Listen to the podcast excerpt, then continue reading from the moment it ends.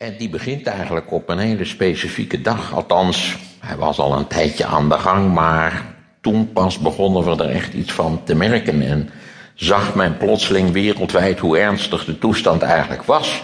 En dat is 15 september 2008. Op die dag namelijk ging Lehman Brothers failliet. Dat was de op twee na grootste zakenbank van de Verenigde Staten. De aandelen van die firma waren al maandenlang gedaald en gedaald en gedaald. Er was ook sprake van overname door een eventuele sterkere partij. Maar het was wel duidelijk dat dat niet zou kunnen zonder Amerikaanse overheidssteun. En de Amerikaanse overheid weigerde die steun te geven aan Lehman Brothers. En dat kwam weer voort uit het feit dat de Amerikaanse overheid in de maanden daarvoor al twee andere banken steun had verleend. En de Republikeinen in het bijzonder, die zeiden dat kan zomaar niet. Het is hier een socialisme in de Verenigde Staten. Als die banken eh, failliet gaan, dan moet dat maar gebeuren. Daar gaan we ons niet tegenaan bemoeien. Ja, tussen haakjes zou ik er even aan kunnen toevoegen. Ik weet geen politieke partij die de eigen natie een zo ongelooflijke schade heeft toegebracht als de Republikeinse Partij.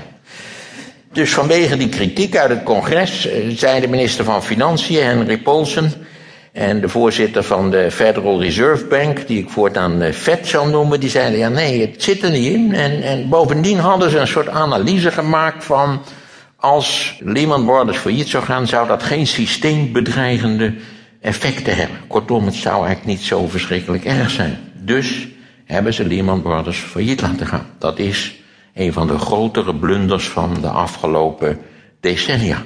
Ik weet niet hoe het gegaan zou zijn als ze Lehman Brothers niet failliet hadden laten gaan. Dat is natuurlijk een heel interessante vraag die we niet kunnen beantwoorden.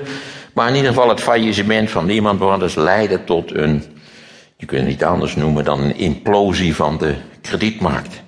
Was het immers niet zo dat een van de grootste banken van de Verenigde Staten kennelijk een zodanige beleggingsportefeuille had dat niemand wist of die beleggingsportefeuille nog wat waard was, ja of nee.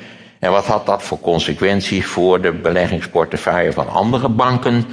Konden de banken elkaar onderling nog wel geld lenen? Want je wist ook niet of die andere banken eigenlijk wel uh, solvabel waren, ja of nee. En dus, en het bankaire systeem hangt in sterke mate af van het feit of men bereid is onderling elkaar geld te lenen. Nou, dat hield in feite op. Vandaar de implosie van de kredietmarkt. En dat had eigenlijk onmiddellijk verstrekkende gevolgen, zodanig dat men begreep dat eigenlijk het hele financiële systeem in de Verenigde Staten in gevaar was, dat dat risico liep. En Henry Paulsen, die minister van Financiën dus, die heeft op zeer korte termijn al duidelijk gemaakt aan de rest van de regering en aan zijn president, waarvan je niet precies weet of die begreep waar het precies over ging,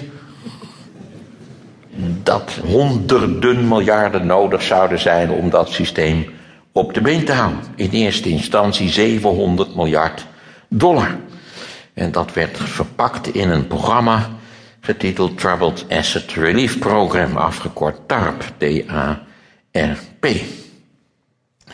En dat heeft in eerste instantie de totale kladderadatsch weten te voorkomen. Iedereen zei trouwens toen al, dit gaat jaren van narigheid opleveren.